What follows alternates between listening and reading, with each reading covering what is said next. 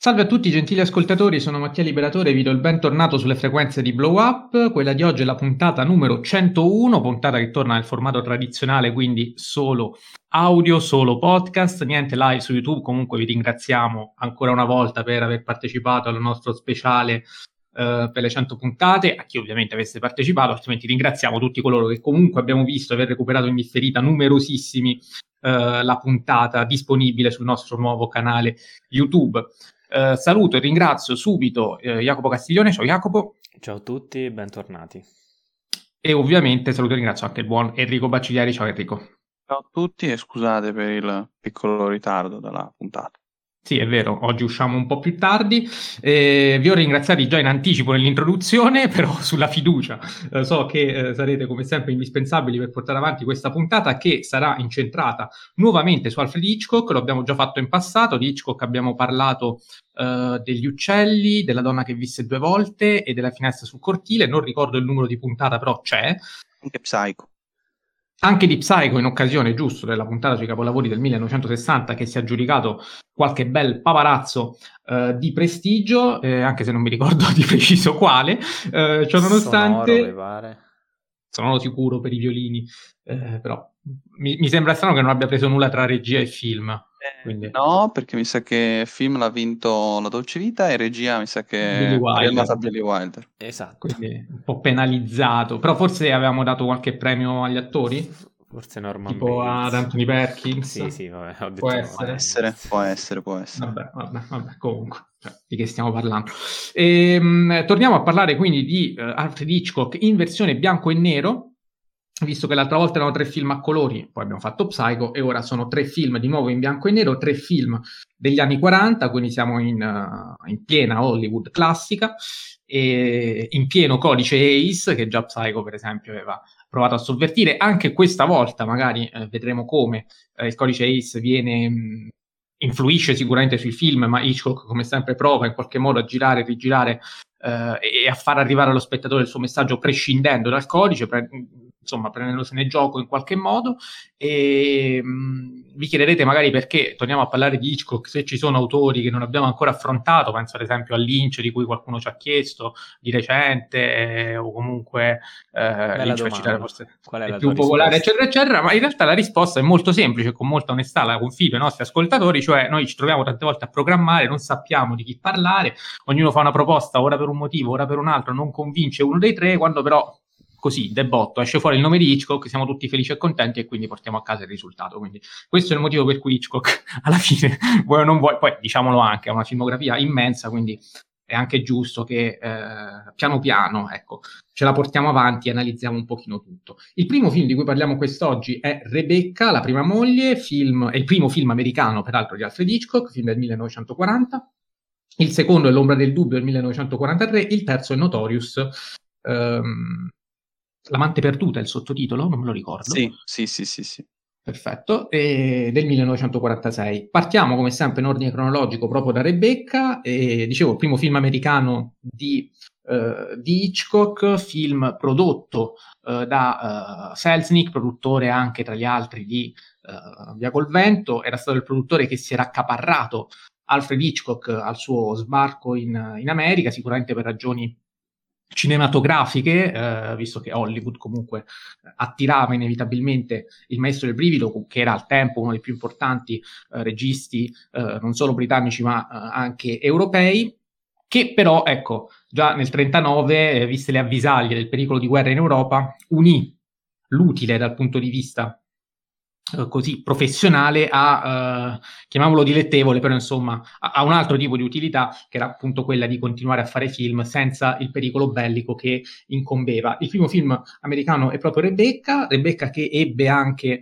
uh, dei contrasti produttivi proprio tra Selznick e uh, Hitchcock, visto che si tratta dell'adattamento di un romanzo e il produttore voleva maggiore fedeltà al soggetto di partenza, Hitchcock invece voleva in qualche modo discostarsene il più possibile. In realtà eh, l'unico cambiamento che fu fatto eh, riguarda eh, la volontarietà dell'omicidio eh, de, proprio di Rebecca, la prima moglie, che è un personaggio assente ma che incombe continuamente nel, nel racconto. Il film parla proprio, è una sorta di fiaba gotica in cui eh, una donna senza nome, che è un po' una sorta di Cenerentola interpretata da John Fontaine, ehm, va a sposare ehm, il barone De Winter, o, o, non so se è barone, però Max, Max De Winter, um, un uomo molto, molto, ricco, benestante, che abita nella dimora di, di Manderley, o Manderley, adesso che dir si voglia, chiedo scusa per le pronunce, e, um, e quest'uomo è un vedovo uh, che... Um,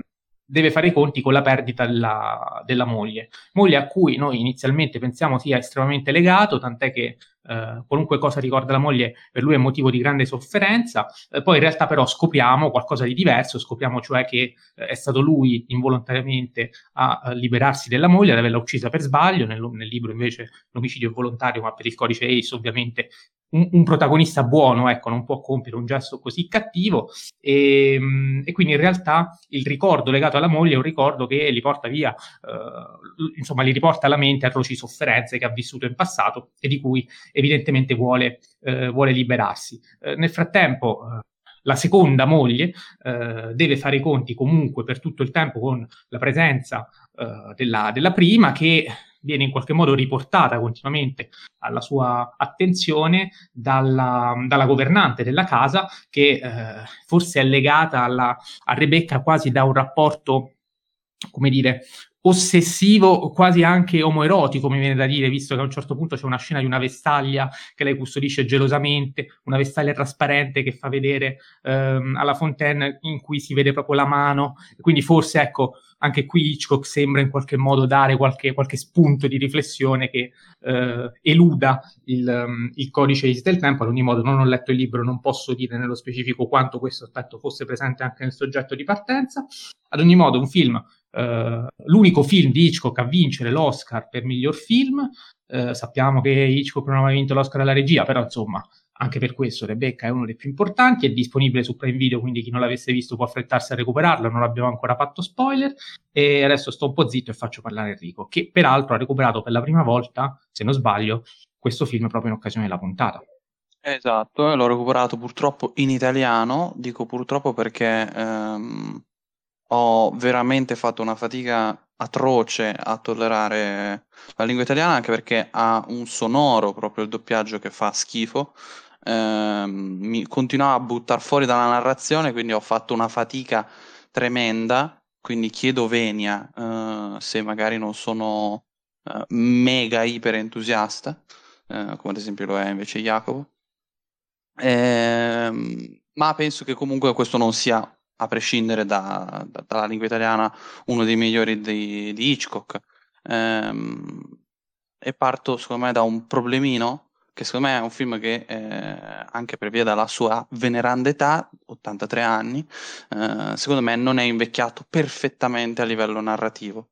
Eh, ci sono delle cose che oggi verrebbero girate in tutt'altro modo e abbiamo anche una prova tangibile perché eh, il nostro amatissimo PTA eh, con il filo nascosto ha fatto comunque una sorta di crypto remake molto, in, cui, in alcune cose si distanzia però vediamo che lì l'innamoramento è decisamente più sfaccettato, più interessante eh, e non come in questo film che è un innamoramento molto hollywoodiano, molto ehm, diciamo uh, un colpo di fulmine, ecco.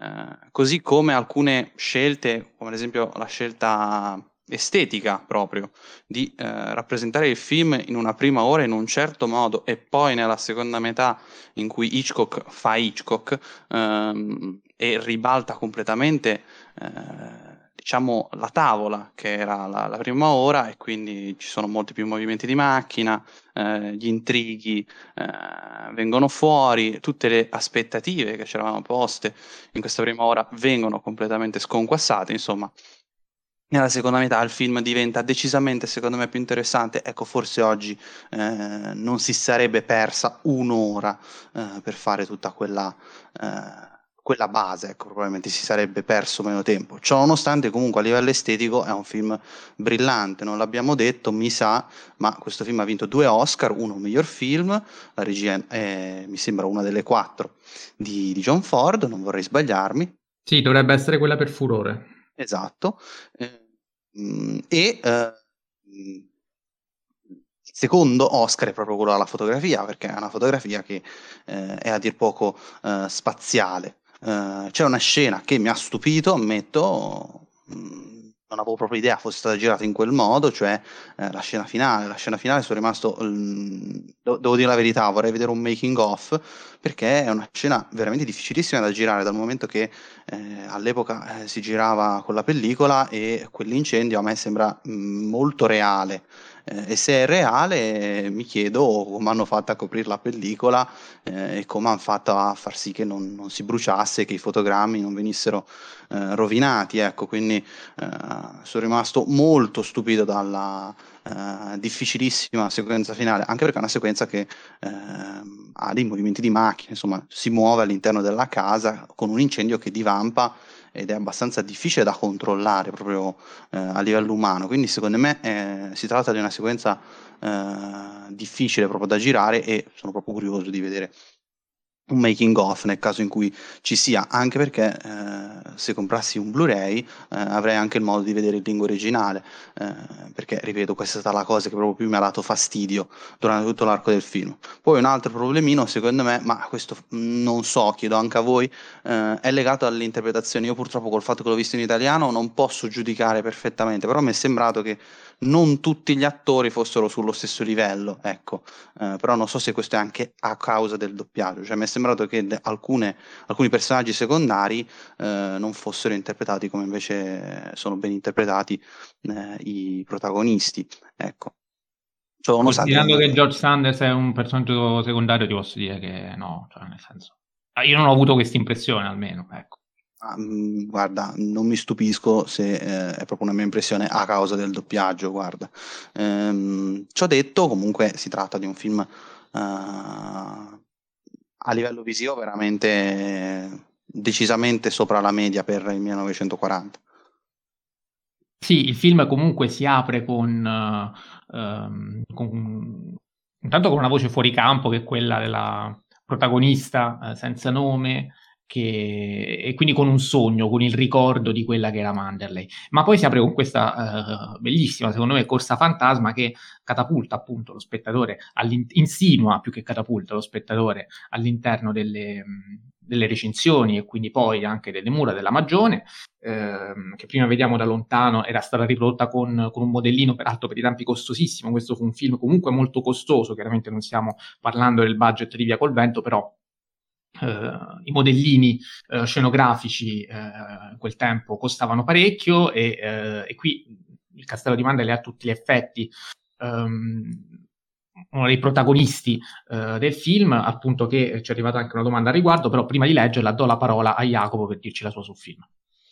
Sì l'inizio secondo me è emblematico per varie ragioni. Il primo è sicuramente quello della, della Magione, eh, visto che eh, diventa più che, più che, un personaggio, visto che ehm, Rebecca come da titolo e il nostro pessimo sottotitolo, cioè la prima moglie, si riferisce a, al nome di, della, di, dell'unica persona che non appare eh, praticamente mai, eh, tranne che in, in dei flashback, ehm, all'interno del film. E questo è un film sostanzialmente di fantasmi, un film in cui eh, si parla costantemente della, della, presenza di questa donna, di, della moglie, che però no, non, non c'è mai e, e quindi è un vuoto che, eh, come, come, diceva giustamente Mattia, all'inizio eh, a noi spettatori sembra che questo sia un vuoto che, eh, che il, il, barone, insomma, eh, Max De Winter debba colmare e che quindi soffra a causa della perdita della moglie.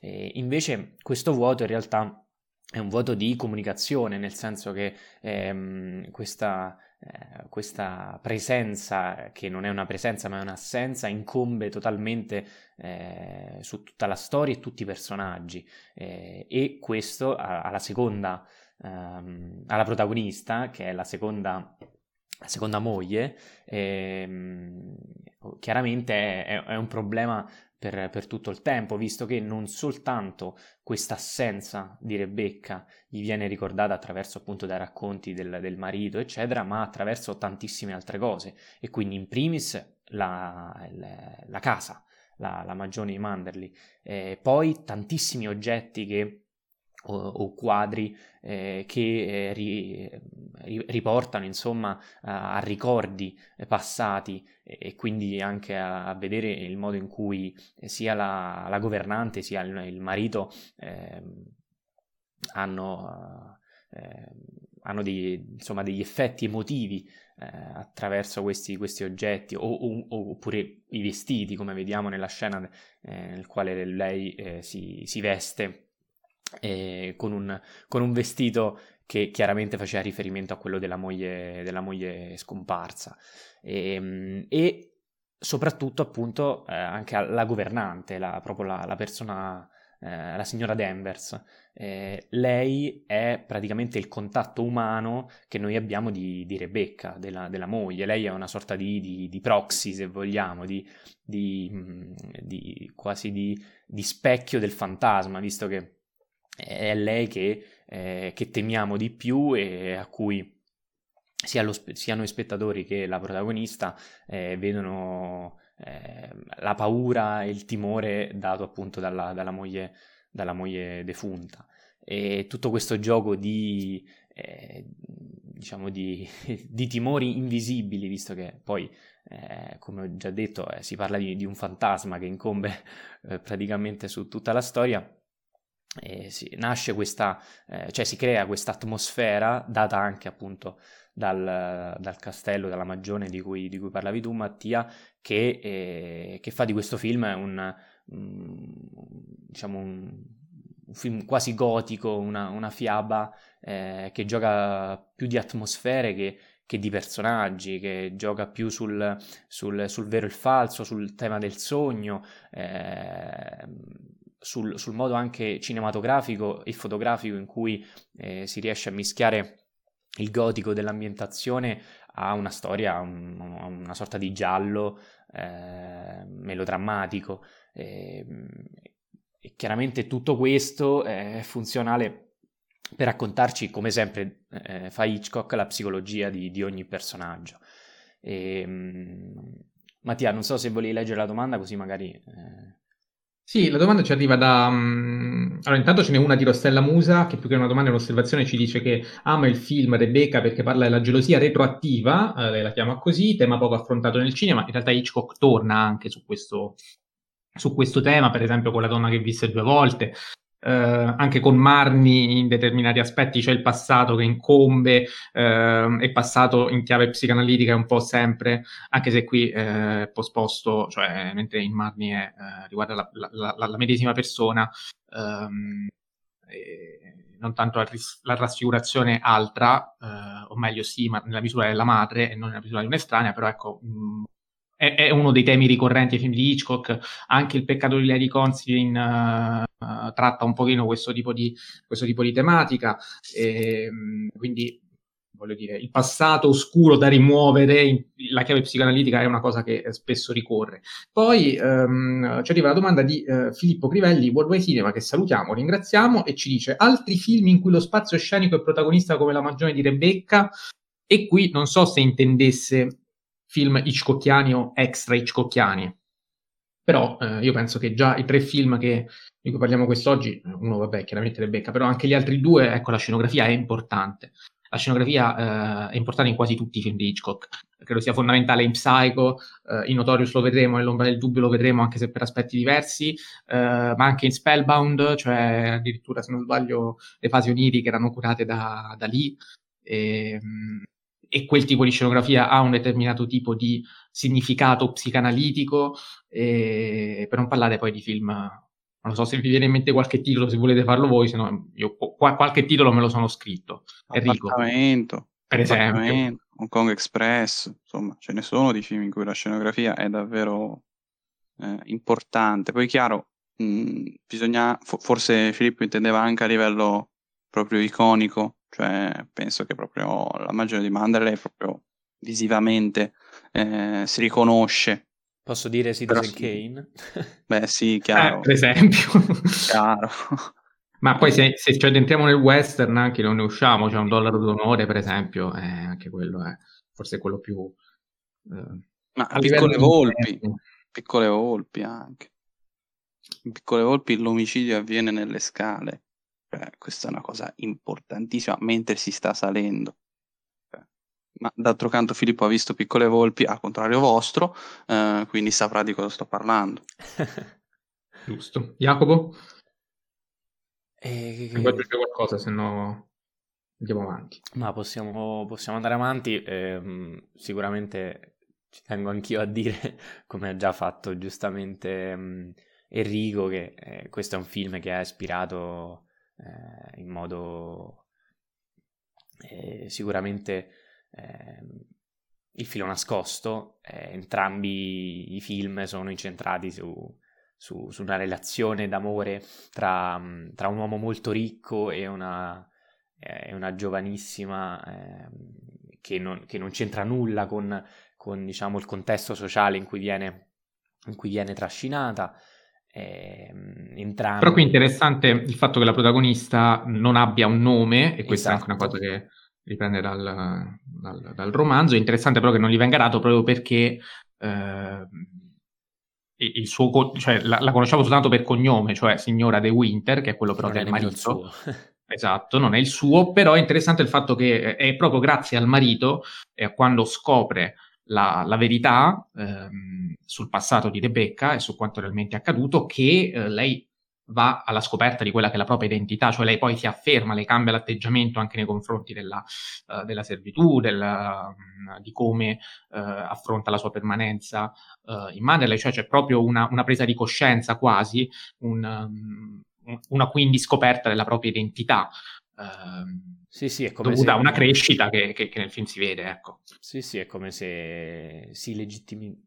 si legittimi eh, man mano eh, il, proprio, il, proprio, nome e la, e la propria storia, eh, visto che prima eh, viveva dietro l'ombra di, de, della moglie, della moglie defunta, e poi trova, trova se stessa, quindi chiaramente è un percorso di eh, autolegittimizzazione, consapevolezza, eh, che è un po' anche quello che succede nel filo nascosto, secondo me. E non a caso, anche lì, secondo me, funziona il, il, la scenografia della casa, anche lì ambientato in, Anghi- in, Inghilterra, anche lì c'è una governante che in quel caso è una sorella, che però eh, incombe come eh, l'ombra della defunta madre, in quel caso, non, non della moglie. Eh, insomma, due, due, film interessanti. Qui non, non, stiamo parlando del film nascosto, però, però è, sempre, è, sempre, bello eh, capire quanto Hitchcock abbia anche influenzato a, a 80 anni di distanza tantissimi altri autori. Molto bene, per chiudere, diciamo anche questo film uh, capitale anche per il fatto che eh, è, è, qui che Hitchcock ha scoperto John Fontaine, l'ha lanciata um, e, e ha consentito peraltro all'attrice di vincere uh, non in questa occasione l'Oscar, ma l'anno successivo, se non sbaglio, proprio con il sospetto, sempre lo stesso Hitchcock. Però fu lui a scoprirla, a, a istruirla anche perché anche qui il produttore era molto perplesso sulle sue, dote, sulle sue doti attoriali, invece Hitchcock, diciamo, eh, l'ha, eh, l'ha, rassicurato, poi effettivamente eh, la prova è, eh, è veramente importante. Sì, un'ultima Parliamo. cosa, Enrico, sì. ehm, dalla regia condivide giustamente un articolo sulla gelosia retroattiva che si chiama proprio Gelosia di Rebecca a, a causa del, penso, del romanzo, non del film. Sindrome. Sindrome, sindrome, di, sindrome di, Rebecca, cioè proprio il, eh, la, la, gelosia che un, che un, partner ha nei confronti del, delle eh, partner passate eh, o passati, ehm, non morti chiaramente, non per forza morti, del, del proprio partner attuale. E quindi è una cosa che non è un nome che, nostro, che la nostra ascoltatrice ha dato a, così a caso, ecco. Molto bene, grazie Enrico.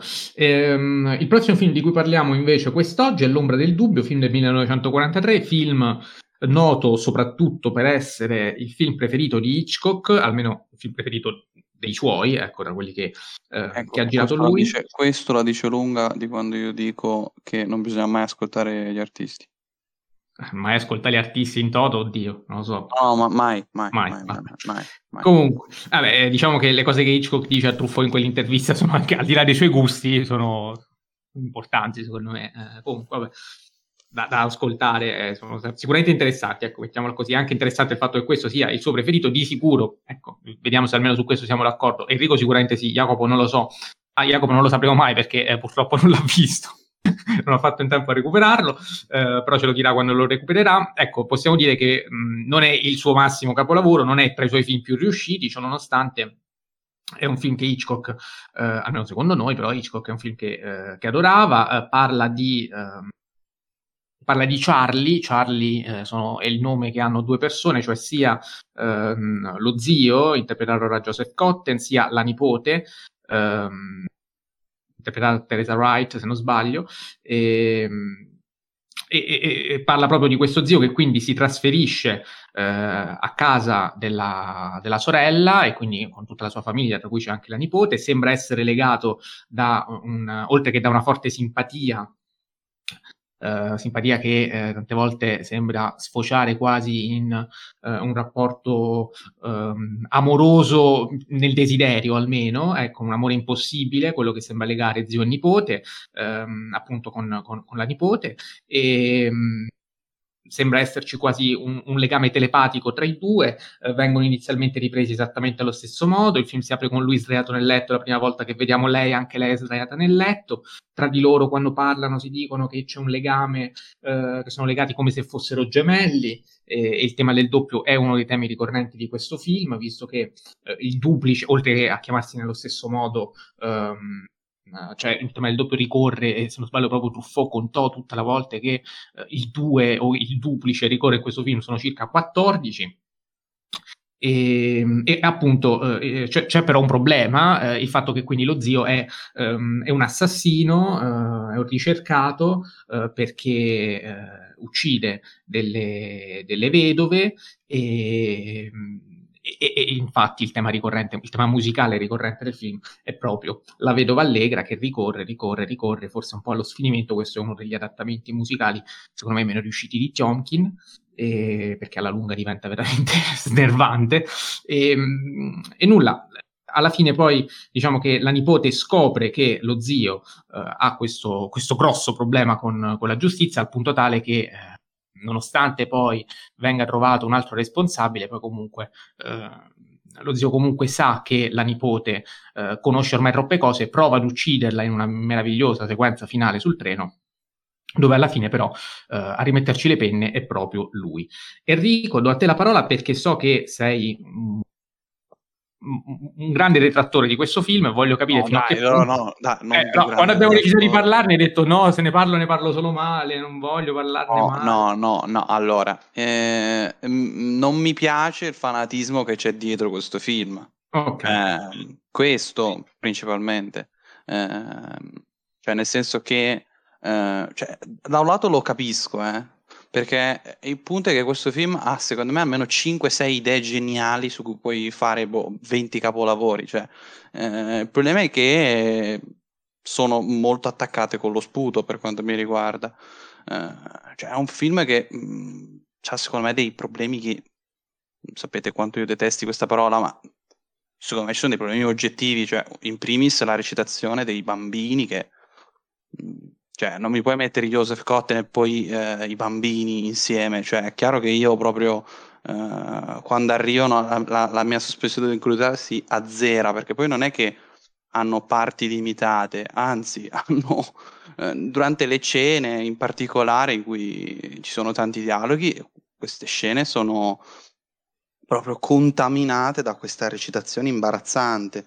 Eh, che per carità non è colpa dei bambini, eh, ci mancherebbe cioè, non, non, non voglio Beh, Alla fine la bimbetta è simpatica, dai. Cioè, non è così. Per l'amor di Dio, eh, non dai. mi fa diventare scurrile. Eh, io poi sono uno molto buono tendenzialmente con uh, le recitazioni dei bambini, eh, perché c'è gente molto peggio di me, eh, ma qui veramente eh, siamo a livelli infimi. Ehm, però, ripeto, non è colpa loro, cioè è, è proprio l'idea del, eh, del film che proprio butta fuori in queste situazioni. E poi secondo me c'è um, un altro problema, cioè del fatto che secondo me il ritmo del film è incostante e eh, i momenti brillanti climatici e dal momento che si tratta di un noir i momenti climatici sono importantissimi, eh, arrivano tardissimo, cioè arrivano quando ormai il film è finito. È molto interessante il, il finale, eh, proprio finale finale, cioè l'ultima scena in cui sono in chiesa, esatto, sono in chiesa e c'è quella, quel discorso no? uh, sul liberarsi, sul discutere anche della vita, sull'avere pietà, eh, quella è una scena molto uh, alla, alla Hitchcock proprio ed è molto affascinante, però tutta la parte prima in cui ci sono due o tre scene che dovrebbero ehm, essere costruite su una tensione, ormai il film eh, se le perde perché è un film che ti ha costruito una tensione continua eh, ehm, che ogni volta quando sembra arrivare in realtà non, non c'è. Eh, in continuazione durante il film a me eh, nelle due visioni che ho fatto di questo film eh, mi ha dato la sensazione come se eh, ad un certo punto sembrava dovesse esserci la, una scena chiave la classica scena che nel noir ti eh, mozza il fiato per tre minuti e, non arrivava. E poi arrivano, ne arrivano due o tre nelle fasi finali, tutte insieme, tutte vicine l'una dall'altra, che non, non ti riprendi. Non, secondo me c'è proprio un problema enorme di ritmo eh, in questo film. E inoltre l'idea del, del, del, nome di Charlie, della telepatia, è solo accennata. È vero, questo, questo, è uno dei temi geniali del film su cui dicevo, qui ci puoi fare cinque capolavori solo con questa idea qui, eh, invece è accennata all'inizio, poi sembra che il film a un certo punto la perda, poi la riprende di nuovo, poi la perde nuovamente. Cioè, è una cosa che questo film, secondo me, ha seri problemi di, di scrittura. Eh, non, non, è un film eh, brillante, eh, per carità, cioè, stiamo parlando di un film di Hitchcock, eh? Hitchcock tra l'altro dei tempi d'oro, quindi non è che stiamo parlando di un film di merda, questo è ovvio. Eh, però ecco, eh, sono convinto che se questo eh, se questo film l'avessi diretto eh, Gino il panettiere, probabilmente non tutti lo amerebbero come lo amano. Ecco, eh, torniamo sempre al solito problema del, dell'autore che fa il film e quindi bisogna difenderlo e questo è anche colpa del eh, citato poc'anzi Truffaut eh, e della loro politica degli autori.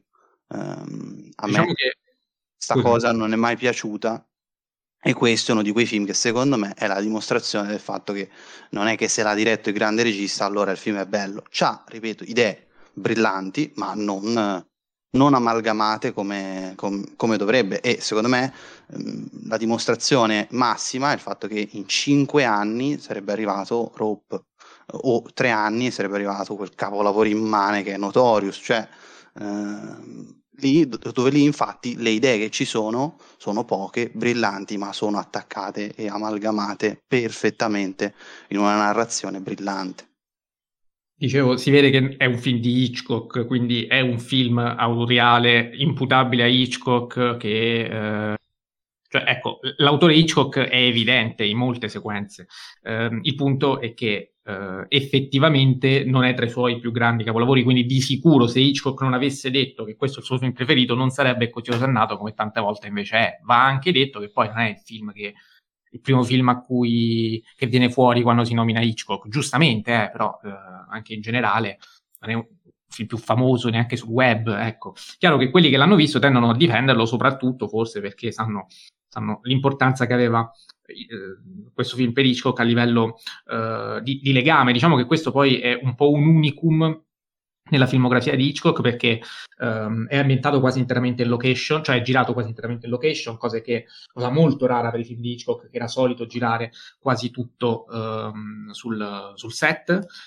Uh, e vedremo anche Notorious, che è un film fatto di, di tanti spazi aperti, sembra essere ambientato a Rio, ma in realtà avviene tutto um, avviene tutto sul set con, con retroproiezioni. Eh, perché? Perché ovviamente Hitchcock sul set aveva uh, una serie, tutta una serie di controllo che eh, chiaramente sulle location non puoi avere, però è interessante il fatto che, venga, che sia stato girato in location proprio perché è stato girato a Santa Rosa, ehm, che al tempo soprattutto era una cittadina come tante altre in cui qualsiasi americano poteva identificarsi e credo sia questa una cosa molto importante perché il film si concentra molto uh, sul, um, sull'aspetto della, della, della, routine, della quotidianità, della normalità con cui appunto lo spettatore può mettersi sullo stesso piano uh, della nipotina Charlie che a un certo punto all'inizio si dice proprio annoiata da questa routine, da questa quotidianità, vuole qualcosa di diverso e poi quel qualcosa di diverso effettivamente accade perché quando arriva lo zio, arriva con lo zio la felicità, l'allegria, la spensieratezza, la, la, la diversità, qualcosa quindi di straordinario che volte l'ordinario però eh, quel, quella straordinarietà è un qualcosa di maligno e noi lo percepiamo già da quando vediamo il treno arrivare in una giornata assolata ehm, nella stazione di Santa Rosa c'è questo treno che arriva con un fumo nerissimo e come il treno arriva, in, arriva proprio un'ombra che eh, mette letteralmente nel buio la, la, stazione, quindi anche questo gioco di luce è un gioco veramente notevole, interessante, che preannuncia il male che, eh, va, uh, che si fa dirompente e che quindi va ad attanagliare una comunità che fino a quel momento uh, sembrava uh, non conoscerlo, era una vita tranquilla, una vita ordinaria eh, e anche chi aveva voglia qualcosa di, qualcosa di diverso poi alla fine si trova a dover rimpiangere quella normalità, quella, quella innocente, grigia routine. E, mh, il fatto che questo avvenga sulla location credo sia in qualche modo significativo e secondo me anche uno dei motivi, almeno Così mi è parso di capire guardando soprattutto gli speciali, questo è un film con 4K, quindi ho sentito molte interviste, soprattutto di Peter Bogdanovich, che diceva molto ehm, quanto Hitchcock fosse, e, e, dalla figlia di Hitchcock soprattutto, quanto diceva che il regista fosse legato a questo aspetto. Poi c'è l'aneddoto ricorrente che ritorna sempre, cioè il fatto che Hitchcock avesse notato la casa in cui ha ambientato il film, eh, proprio passeggiando, eh, era solito visitare queste zone perché erano vicine vigneti, era un grande amante del vino, eccetera, eccetera, avere questa casa, sceglie di utilizzarla come location del, del prossimo film e, e, i proprietari di casa, prima di dargliela, eh, fondamentalmente verniciano tutte le pareti per fare bella figura, ma lui Hitchcock l'aveva scelta proprio per quel tipo di pareti vecchie, quindi poi fu costretto addirittura a risporcarle, questo soltanto per dare un aneddoto che, eh, ripeto, è un po' un unicum nel contesto filmico eh, di, di Hitchcock. Altra cosa forse da dire, eh, oltre al fatto che appunto ci sono dei guizzi registici interessanti a un certo punto quando la nipotina scopre eh, la malvagità dello zio, leggendo quell'articolo sul giornale c'è la telecamera che si alza con una specie di dolly zoom all'indietro, con quest'ombra quindi che, che, che si allunga l'ombra della nipotina in modo che ricorda frequenze, eh, se non sbaglio, proprio di Notorious. E, ehm, e c'è anche l'utilizzo spesso frequente, ricorrente di questi piani olandesi, quindi la camera inclinata che dà un po' di inquietudine, insomma, cioè il tocco del maestro si vede. Poi è chiaro che però ci sono dei problemi narrativi come quelli che diceva Enrico, cioè effettivamente alcuni spunti non vengono minimamente approfonditi, quello della telepatia, quello anche dell'incidente in bicicletta eh, che ha traumatizzato il, eh, lo zio Charlie, rimane là, cioè non capiamo come questo trauma può averlo reso un assassino.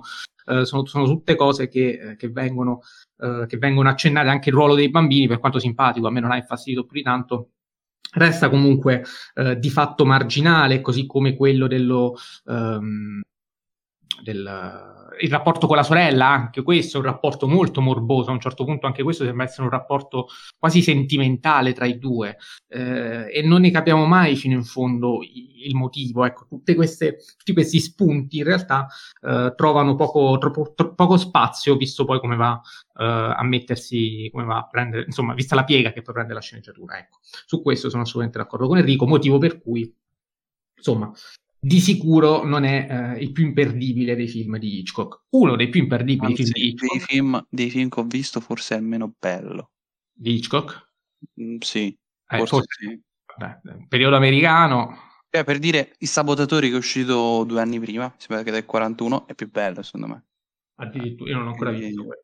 Quindi c'è cioè, poi quell'idea del cieco in, nei Sabotatori e il finale nella Statua della Libertà che spaccano. Cioè, e quello secondo me è un film che è più compatto per quanto non ha idee brillanti, geniali, come ad esempio quella del, del nome Charlie o della telepatia, ecco.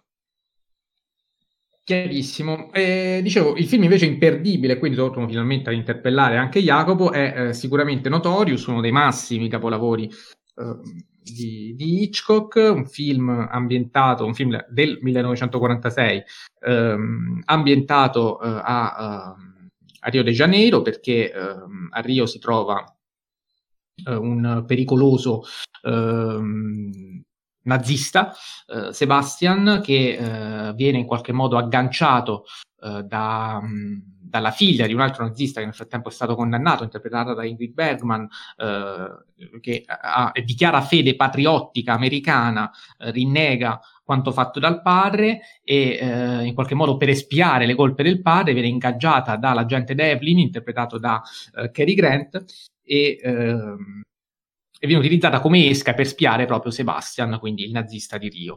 Eh, è chiaro che tra Cary Grant e Ingrid Bergman nasce eh, una, una storia d'amore, i due si innamorano praticamente subito, eh, c'è uno dei baci, questo è stato a lungo, uno dei baci più lunghi della storia del cinema, non so per quanto tempo almeno ha avuto questo record, è un film estremamente erotico, erotico anche ehm, nel, nella passione, oltre che eh, tra Devin e ehm, adesso non mi ricordo come si chiama, Alicia, penso, Elena. sia il nome.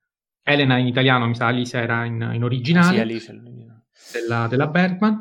Um, in realtà c'è anche, eh, ecco, Cary Grant deve sottostare al fatto che eh, lei si conceda al, a, a, Sebastian eh, e, e, la cosa viene detta senza mezzi termini, quindi c'è anche della gelosia, ehm, c'è della, della gelosia che, che, viene anche stuzzicata tante volte tra, tra i due, e c'è quindi un chiaro triangolo amoroso in cui poi interviene anche la madre di Sebastian, che eh, è la prima a scoprire l'inganno, a non fidarsi, è una delle, delle, madri di Hitchcock insieme a quella di Psycho, una madre ehm, quindi morbosa, una madre con cui il figlio evidentemente non ha risolto eh, i suoi conflitti edipici, eh, una madre ossessiva, eh, una madre crudele, visto che poi alla fine tenterà di disfarsi eh, e di uccidere la protagonista, che poi però verrà fortunatamente salvata dal buon Cary Grant.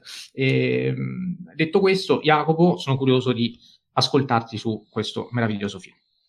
Vabbè, sia chiaro da, fin da subito che, che, ogni mia parola sarà inutile in confronto a, al film e che penso per tutti e tre eh, sia un capolavoro. È interessante ehm, che con, con, Rebecca abbia tantissime analogie, almeno, almeno, iniziali, cioè il fatto che ci siano in entrambi i film, eh, vabbè, la storia d'amore chiaramente, ma un, eh, una figura femminile eh, che eh, viene costretta a vivere in un, diciamo, col peso di, di un qualcosa che, no, che non gli appartiene, che quindi deve trovare una propria dimensione, una propria consapevolezza. E, ehm, e che eh, si trovano in, un, in, una, in, una, situazione che devono, devono, affrontare che è diversa da, da quello a cui eh, erano abituate. Penso per, qui siamo a Rio, a Rio de Janeiro, e in Rebecca eravamo invece nell'Inghilterra, quella più, ehm, quella più quasi, quasi reale, aristocratica. E, ehm, e, anche qui, come dicevi tu, c'è una presenza femminile. Qui c'è una madre, chiaramente, lì c'era la governante eh, che incutono più timore del, del cattivo, tra virgolette, ehm, in entrambi i film. Fatto sta che, ecco, Notorious è uno di quei film che parte nel, come un più classico uh, film di spionaggio, eh, ma poi fin da subito in realtà capiamo uh, che mh, mm, si tratta, come al solito, con Hitchcock, di un film che cerca di di scoprire le psicologie di personaggi, eh, le ambiguità che ogni personaggio eh, ha in se stesso e, ehm, e ogni, eh, ogni, tipo di, ehm, diciamo, di sfumatura all'interno del, del personaggio. Eh, penso per esempio, ecco, la, la storia l'hai, l'hai, riassunta benissimo, però è proprio da questa semplicità della storia, cioè dal fatto che ehm, Alicia sia costretta costretta, diciamo c'è un dovere morale di, di, Alicia nel immolarsi per una causa, quella di, diciamo del, di, di un, bene, eh, di, un bene più grande, cioè sposando, eh, sposando Sebastian, sposando il, il, il nazista, eh, compiendo anche un percorso di redenzione, come dici, dicevi tu, proprio per ehm, togliersi questa colpa eh, ereditata appunto dall'essere una, la figlia di, di, una, di, un, di un, terrorista, di, una, una, spia nazista.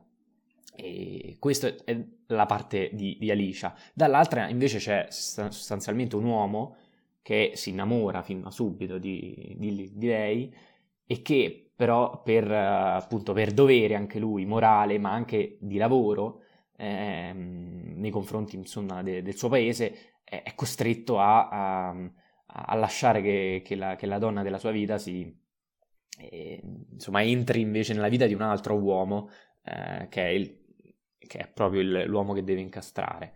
E, ehm, chiaramente qui eh, Hitchcock eh, già stiamo qui nel 46 mi pare, ehm, quindi quasi 80 anni fa, ci parla di una, una, donna che è praticamente la vittima e l'esca di tutto il film, ehm, che viene sballottolata da, da, appunto da uomini e da spie all'interno di un film in cui chiaramente l'amore è al centro del, de, della storia, eh, ma è un amore che, che, passa per la depressione, eh, che passa per, per, l'alcolismo o presunto tale, eh, che passa per degli inganni proprio di spionaggio, ehm, ma è proprio questa semplicità nel raccontare il rapporto tra questi due protagonisti che in realtà Hitchcock ehm, cioè, ci, ci, ci, ci, realizza ehm, questo, questo capolavoro. Interessante secondo me eh, un paio di cose. Innanzitutto, vabbè, a livello registico, eh, penso che l'ultima sequenza sicuramente è entrata all'interno del, della storia del cinema tutto. Eh, e basta davvero una. Eh, probabilmente molte persone hanno visto questa scena senza aver visto l'intero film, visto che eh, proprio nel finale c'è questa carrellata lentissima ehm, che scende per le scale eh, mentre c'è un controcampo con, con, le spie naziste che escono e si avvicinano man mano alla camera. Ci saranno due minuti di pura suspense e tensione, eh, nonostante ci sia praticamente il silenzio assoluto, eh, se non qualche piccolo dialogo tra la madre e, e Sebastian. Infine, quella carrellata che alla fine una, sembra quasi un piano sequenza fino alla macchina e, e il dettaglio, eh, finché il, il, il, il cattivo non rientra eh, in casa eh, di spalle e invece i, i, diciamo, i buoni si, eh, si, si, salvano, ecco. Tra l'altro quel finale richiama anche l'inizio che si apriva proprio con, con la porta, del, con la porta del tribunale sì. che, che, che, si apriva e finisce esattamente allo stesso modo, come spesso poi accade in Hitchcock, anche in Rebecca c'è il fuoco che si contrappone all'acqua eh, con cui quel film era iniziato, vabbè scusate. No, no, no, figurati. E, no, alt- un altro paio di cose secondo me, e sicuramente, vabbè, le, penso ci sia anche una domanda, visto che se non sbaglio me la ricordo, sul, sul famoso McGuffin. Sì, di Adriano, lo leggo subito. Vai. Quanto conta il McGuffin nel cinema di oggi? Partiamo da Notorious e poi magari andiamo al cinema di oggi. Allora sì, nel, in Notorious chiaramente c'è l'utilizzo dell'uranio, che tra l'altro se non sbaglio ha creato anche un po' di magagne per Hitchcock, visto che il film è stato concepito e, e insomma la pro- pre-produzione e produzione eh, proprio durante gli ultimi anni della, della seconda guerra mondiale e eh, appunto inserire l'uranio in una storia di spionaggio, ehm, di spie naziste, eh, uranio che chiaramente faceva riferimento alla bomba atomica che eh, proprio da lì a poco eh, sarebbe stata lanciata proprio su Hiroshima non ha, insomma, non ha, non ha, giovato per la produzione di Hitchcock, però alla fine è andato in porto. Chiesero addirittura a Hitchcock come fece a sapere dell'uranio, perché proget- cioè, la bomba atomica quando il film è stato girato non era ancora stata lanciata, poi quando il film uscì c'era stata. Certo. Quindi ci si chiede, ma come faceva Hitchcock nel 44, credo, quando aveva concepito questo film, a sapere che l'uranio era così importante per i nazisti, visto che era tutto top secret e quindi già i cospirazionisti avevano avanzato varie teorie, poi in realtà semplicemente era una persona informata che leggeva diverse riviste scientifiche che appunto insomma, stando attenti si poteva sapere che l'uranio era al centro di una, una guerra, anche quella tra Stati Uniti e, e Germania. Esattamente. Una, una, guerra scientifica. Esatto, e l'uranio è proprio il McGuffin di questo film, visto che viene utilizzato insomma, da, eh, come, eh, come escamotage insomma, narrativo per scoprire questo, questo piano dei, dei, nazisti, poi però insomma viene lasciato lì come, come elemento, non, ehm, non, non, succede più niente, non viene rivelato se, ehm, se questo uranio poi verrà utilizzato o meno, se verrà eh, riconfiscato da, da, da, insomma, dalla, dagli americani, non, non, non viene più eh, messo al centro della storia ed è proprio questo il McGuffin, una sorta di, di espediente appunto narrativo che viene utilizzato per far muovere il, eh, i personaggi, le azioni, però poi molte volte ecco, viene lasciato un po', un po lì. Nel cinema contemporaneo, e rispondo qui, mi sento di dire che ehm, viene utilizzato meno, fu- più che altro perché, cioè, o ah, il fatto è strano perché il, come lo intendeva Hitchcock, secondo me non, non, viene quasi più utilizzato, visto che mi sento di dire che siamo in un, eh, sia nel cinema che, nelle serie, che nella serialità, in un periodo in cui ogni cosa deve filare liscia per liscia, eh, e quindi se un, un oggetto, un, un, elemento della storia viene inserito, eh, deve per forza essere spiegato fino alla fine. Eh, o almeno è quello che mi è parso di vedere eh, nel cinema contemporaneo. E quindi è raro l'utilizzo di questi espedienti narrativi, eh, co- proprio cosiddetti McGuffin. invece vengono eh, questo sì, usati tanti altri espedienti narrativi che però n- non vengono dimenticati, ma semplicemente sono eh, piccolezze, come può essere appunto una bomba atomica, un lancio di qualcosa, cioè Mission Impossible lo fa spesso, eh, che però non lo fa come Mission, Mission, Impossible 3. Lì è un McGuffin, con il, la famosa zampa di, di lepre, mi pare.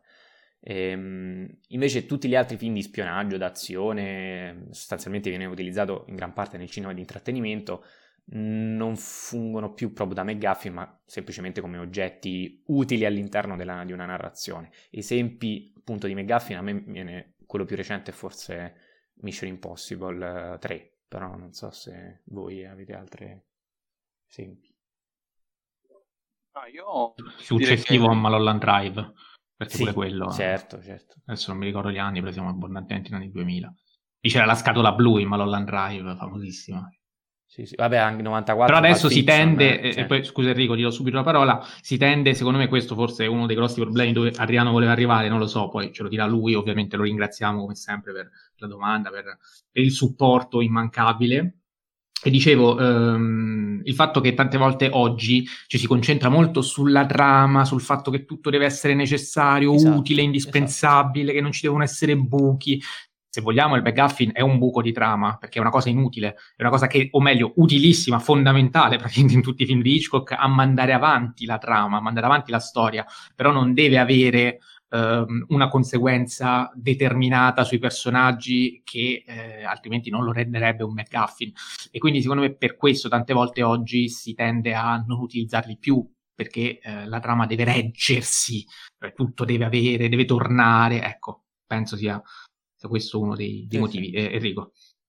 No, nel cinema ha un valore abbastanza ormai assente, come mm. dicevate voi. Nella serialità invece magari non quella più strettamente contemporanea, cioè proprio degli ultimi due o tre anni, ma già nella serialità comunque recente il McGuffin veniva usato, eh, usato per uh, spingere la narrazione o magari come un McGuffin che diventa easter egg, no? Eh, e quindi quell'oggettino che magari serve per avviare eh, la trama di un episodio, che poi magari riappare diversi episodi successivi e diventa una sorta di eh, easter egg, però ecco, non, nel cinema effettivamente è abbastanza eh, non, non, utilizzato, ma secondo me anche comprensibilmente, eh, cioè perché non è una, una strategia narrativa eh, che è sempre valida e non viene sempre usata. Ad esempio, non mi ricordo per quale film contemporaneo uh, c'era stato un McGuffin e tutta la gente lo, lo, lo, trattava come la merda. E io ho detto: non è che il McGuffin è bello solo ed esclusivamente quando lo usa Hitchcock, eh? Cioè, o è bello sempre o non è mai bello.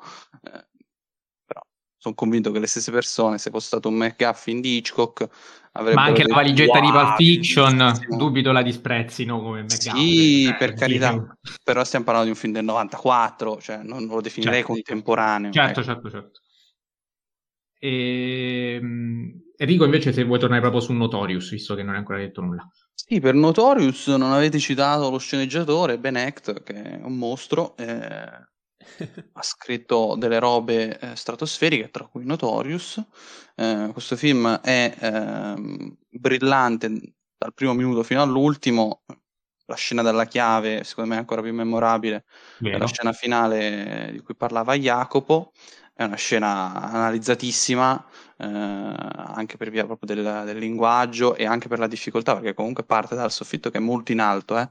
Eh, e una volta le macchine da presa non erano piccoline come quelle di oggi, quindi tenerla così in alto eh, implicava avere un set molto ampio ehm, e soprattutto una troupe eh, che lavorasse a una scena del genere.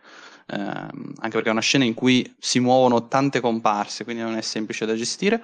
Eh, inoltre è un film che, eh, per quanto mi riguarda, funziona principalmente come film di Hollywood, cioè eh, dal primo minuto fino all'ultimo ci sono grandi interpretazioni sia per i personaggi primari sia per i personaggi secondari. Uh, c'è un grande impianto scenico, uh, ogni elemento funziona, il ritmo è eh, brillante e eh, frenetico, non, non, non, si ha un momento di tregua da questo punto di vista e i quelli che potrebbero essere visti come momenti di tregua in realtà sono momenti di pieno pathos, quindi non vengono percepiti come tali, ehm, come ad esempio il finale è praticamente muto, ehm, e eh, secondo me è un, è un, film che funziona tantissimo e eh, a livello di poetica di, di, Hitchcock questo è forse uno dei migliori, eh, nel senso che c'è già tutto e per certi versi ehm, verrà ampliato poi nel decennio successivo con quelli che secondo me sono i suoi due capolavori superiori, eh, che sono eh, La finestra sul cortile e Vertigo. Eh, li, ho, li ho, ordinati ne, nella mia classifica come primo e secondo. Eh, e Altri poi... film in cui la scenografia è per esatto, domanda di eh, Notorious, secondo me, è il terzo di questa, di questa classifica, cioè è proprio un film che funziona perfettamente perché eh, davvero gli oggetti, persino gli oggetti appunto come ad esempio una chiave, sono contestualizzati e inseriti eh, in una narrazione che stupisce ancora oggi dopo eh, quasi 80 anni, cioè se appunto Rebecca gli posso trovare dei problemi proprio a livello strutturale con, con uh, con Notorious no, cioè Notorious sembra veramente un film che se fosse girato ieri non avrei nulla da dire. Eh, al contrario invece per Rebecca sì. Sì, poi oltre alla, alla chiave anche uh, le tazzine di caffè sono di, di tè, sì, emblematiche del modo in cui prese. Eh, anche le bottiglie, eh, per certi le, Sì, le assolutamente. Eh, Tra l'altro sulla, soprattutto... sulla tazzina di caffè c'è una scena in cui, se non sbaglio, per mettere a fuoco sia ehm, sia Alicia che la tazzina di caffè venne utilizzata una tazzina, un props gigante praticamente. Eh, cioè gigante, molto più grande rispetto a una tazzina normale. Quindi se le inventa e, tutte chiaramente. È anche vero che, eh, ecco, una cosa che forse non abbiamo detto è che Hitchcock sposa il punto di vista di lei, cioè noi dall'inizio abbiamo nelle soggettive soltanto di lei, eh, il modo in cui guarda lui a testa in giù dopo la sbornia, il modo in cui guida che ha i capelli che eh, vanno proprio sulla telecamera e vediamo che va tutta a zig zag. Quindi anche eh, l'importanza della chiave in quello zoom è un'importanza che ha per lei, eh, visto che lei sa cosa vuol dire, eh, così come la tazzina del caffè distorta, del tè distorta è una tazzina che vediamo distorta perché la vediamo con il suo sguardo che comincia a essere lo sguardo eh, avvelenato, così poi come la vediamo anche con lo sguardo consapevole di chi ha paura perché ha scoperto che lentamente Uh, sta, uh, sta, andando a morire. Uh, però è importante una cosa per tornare anche alla scenografia: il fatto che eh, le bottiglie di vino con, con, l'uranio si trovino in cantina. È una cantina chiusa a chiave e la cantina già in Psycho, anzi poi tornerà in Psycho perché è molto successivo Psycho. Però è un po' il luogo, nasto- il luogo nascosto della psiche che soprattutto grazie a Psycho è stato analizzato in quel modo, ma prendendo quell'analisi psicanalitica di Psycho e trasladandola in Notorious, eh, vediamo che la cantina è un luogo fondamentale perché è un luogo nascosto ehm, in cui i due ehm, si baciano e fanno, cioè fanno finta di volere una cosa che in realtà volevano davvero. perché eh, il bacio tra i due è un bacio che loro si danno perché si amano, che non vedevano l'ora di darsi, ma eh, è comunque una messa in scena perché serve a, uh, a distogliere uh, il, il, buon, il, buon, il, cattivo Sebastian, um, a distogliere l'attenzione di Sebastian per far capire che loro stavano lì per darsi un bacio e non per togliere o comunque uh, analizzare il, contenuto delle bottiglie. Quindi anche con la psicoanalisi la cantina è importante. Era importante che sia chiusa a chiave e che ci voglia proprio una chiave per aprirla, ehm, anche sempre per questo tipo di linguaggio psicanalitico, non a, chia- non a caso la chiave è qualcosa che penetra, eh, è qualcosa che viene rubato nella camera da letto, dove dovrebbe esserci un altro tipo di penetrazione, ehm, la camera da letto che quindi il luogo dell'intimità diventa il luogo dell'inganno, ehm, e, ehm, e quindi la chiave ha un un utilizzo psicanalitico fondamentale per la lettura del film e ovviamente per la lettura anche scenografica del film che rispecchia quella psicanalitica. Quindi, eh, come sempre in Hitchcock è tutto molto studiato, è tutto molto pensato anche eh, in ottica eh, in qualche modo freudiana, Freud che torna anche nel rapporto edipico tra, eh, tra madre e figlio. Quindi eh, è un film veramente ineccepibile davvero sotto tutti i punti di vista. E Enrico, so che vuoi aggiungere qualcosa, quindi ti do subito la parola. Mi è venuto in mente il film di cui accennavo prima, cioè in merito ai McGuffin, cioè che è Soul della Pixar. Eh, in Soul della Pixar c'è tutta quella parte no, relativa al jazz, no, eh, che poi è tutto un McGuffin per far finire eh, nel, nell'altro mondo il, il, protagonista. Ecco, lì in quel caso secondo me si può trattare effettivamente di McGuffin, però per i primi 20 minuti a, a, a conti fatti non, non, non la, la, narrazione non va avanti, cioè è semplicemente un pretesto eh, che, che, serve per far capire la questione delle passioni che sarà centrale poi nel, eh, nel, nell'altro mondo, ma poi non serve dal momento che c'è tutta la questione del lavoro e bla bla bla bla bla. Durante tutto l'arco del film si parla di questo lavoro del, eh, del, um, del jazz, ma poi eh, in realtà il film parla di tutt'altro.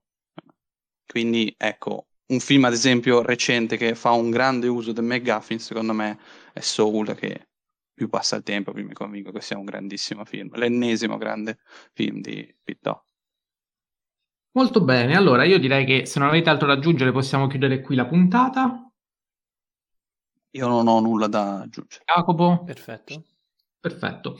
E come al solito, eh, non abbiamo ancora deciso il tema della prossima, quindi eh, vi, vi, aggiorniamo come sempre nelle storie per ehm, per indicarvi cosa recuperare eventualmente prima dell'ascolto, se vi va. E come sempre ringrazio eh, e saluto Jacopo Castiglione, ciao Jacopo. Ciao a tutti, grazie e via Fellini. E nella prossima puntata si parlerà di eh, Gaspar Noè. Ovviamente no, non è una cosa concordata, e quindi non, non illudiamoli. A me va bene, però vi avviso che non rivedrò niente. Ah, allora, allora mi sa che ci sta uscendo davvero la puntata Gaspar Noè no, Gaspar no. no, no, scherzo. Adesso la facciamo. E va bene. Eh, saluto e ringrazio Enrico Baccigliari. Ciao Enrico. Tutti, grazie. E viva Hitchcock. Saluto e ringrazio tutti voi, ricordandovi che come sempre potete scriverci e seguirci sulle nostre pagine Instagram, la mia Stalle K, quella di Jacopo Cinemadoc, quella di Enrico Enrico Bacciglieri, anche sul nostro canale YouTube, dove piano piano rispondo ai vari commenti che ci arrivano e che leggiamo eh, sempre con piacere e per i quali vi ringraziamo e ci sentiamo il prossimo lunedì.